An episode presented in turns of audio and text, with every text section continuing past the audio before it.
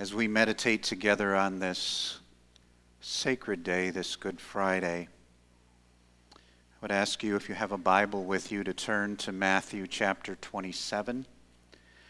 If you don't have a Bible with you, you can just listen as I read Matthew 27. We will be looking at focusing on verses 45 and 46. Matthew 27, verses 45 and 46. But let me read verses 45 through 50 to give us the entire context. It says, Now from the sixth hour there was darkness over all the land until the ninth hour. And about the ninth hour, Jesus cried out with a loud voice, saying, Eli, Eli, Lama Sabachthani. That is, My God, my God, why have you forsaken me? And some of the bystanders hearing it said, This man is calling Elijah. And one of them at once ran and took a sponge, filled it with sour wine, and put it on a reed and gave it to him to drink. But the others said, Wait let us see whether Elijah will come to save him.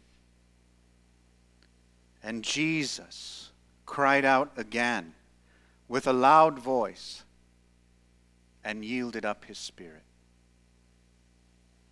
Our first point tonight is the forsaken Christ.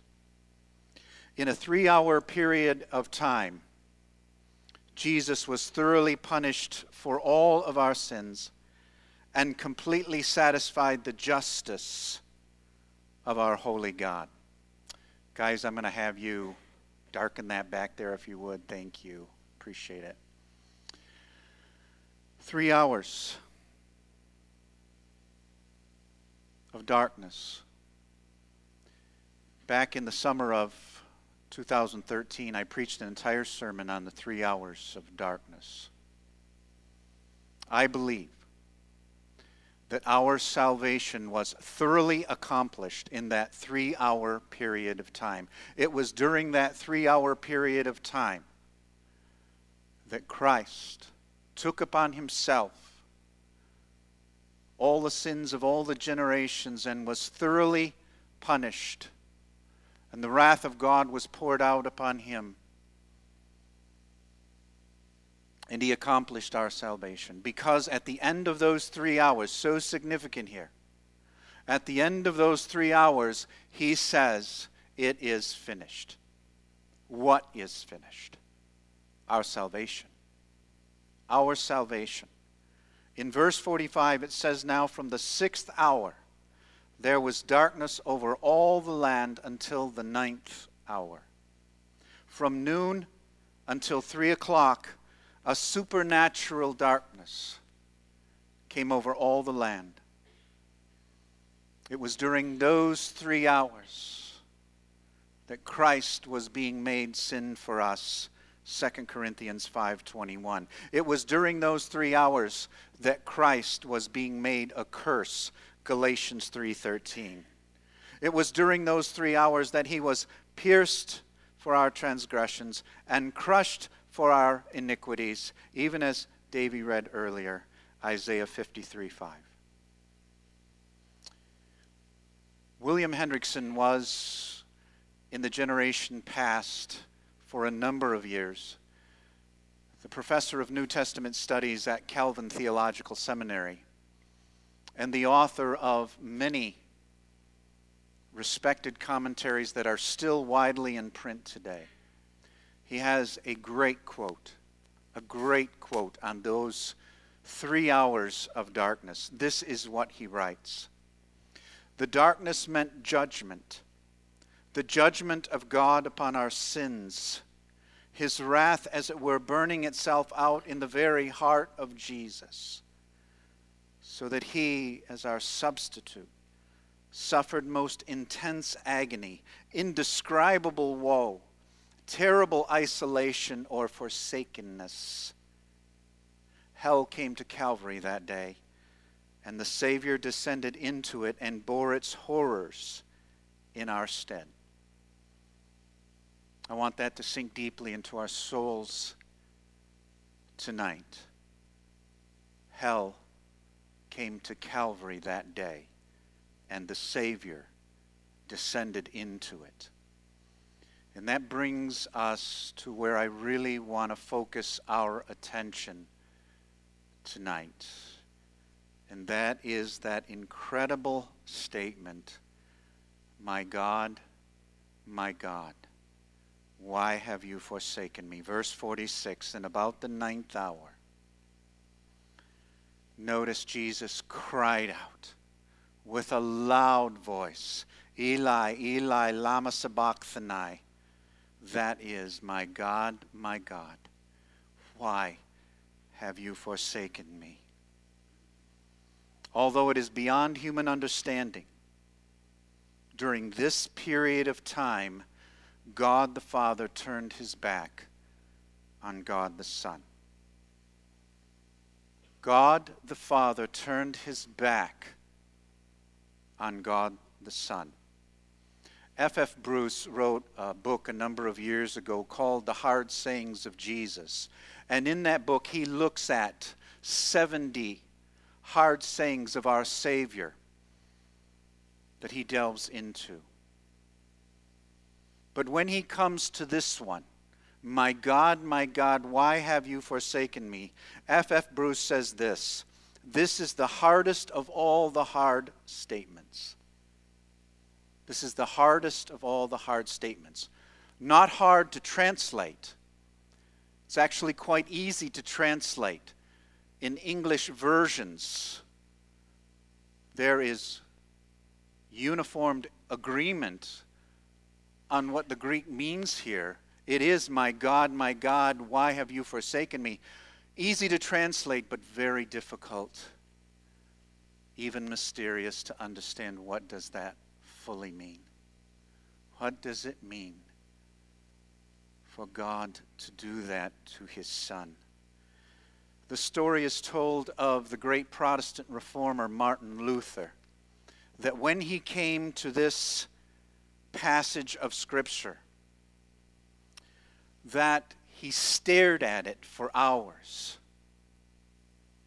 He said nothing, wrote nothing, but silently pondered it for hours until he suddenly stood up and exclaimed, God, forsaken by God, how can it be?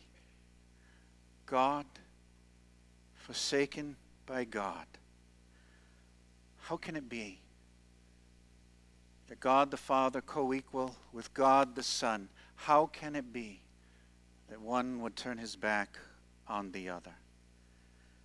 When we come to a passage like this, we are like Moses at the burning bush. We are on holy ground. No one can probe the complete depth of what it means. And yet, we must try to understand it as best as we can as mortal men and women.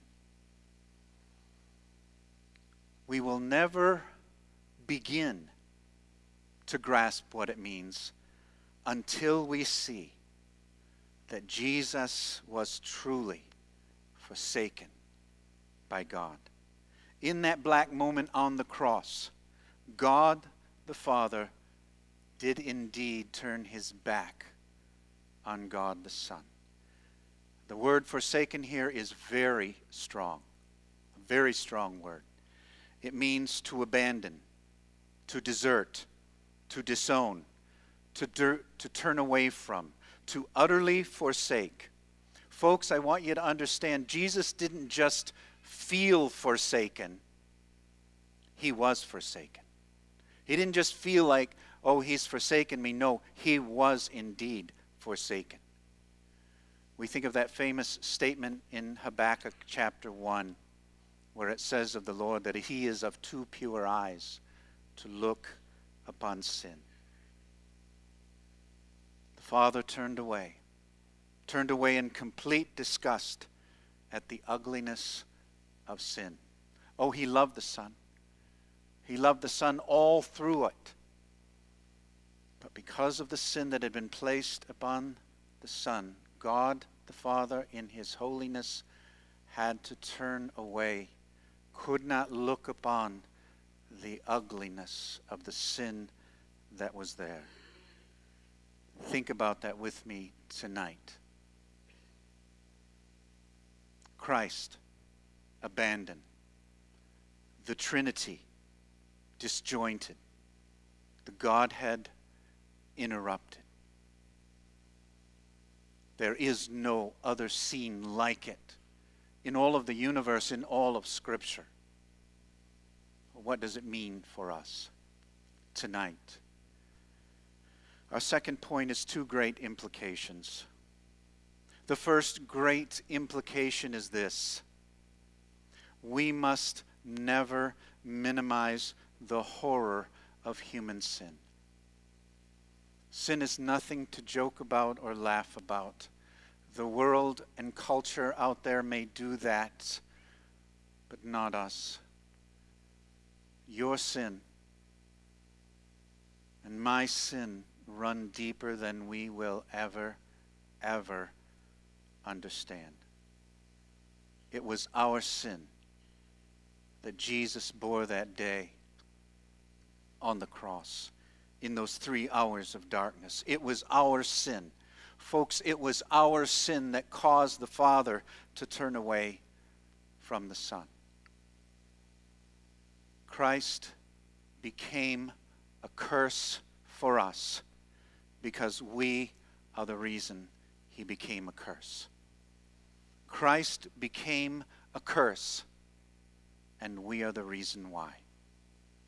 Second great implication we must never minimize the horrible cost of our salvation. Oh, the price that Jesus paid. We sang about it tonight. Oh, the cost. Oh, the cost of our salvation. Without the cross, there would be no forgiveness. Without the cross, there would be no salvation. Without the cross, we would be lost forever. Without the cross, we would still be spiritually dead in our trespasses and sin. Without the cross, we are destined, destined to be condemned to hell forever. It cost, it cost Christ everything to redeem us. It cost him everything to make us his own. Our salvation, our salvation should be the focus of our deepest and most passionate gratitude.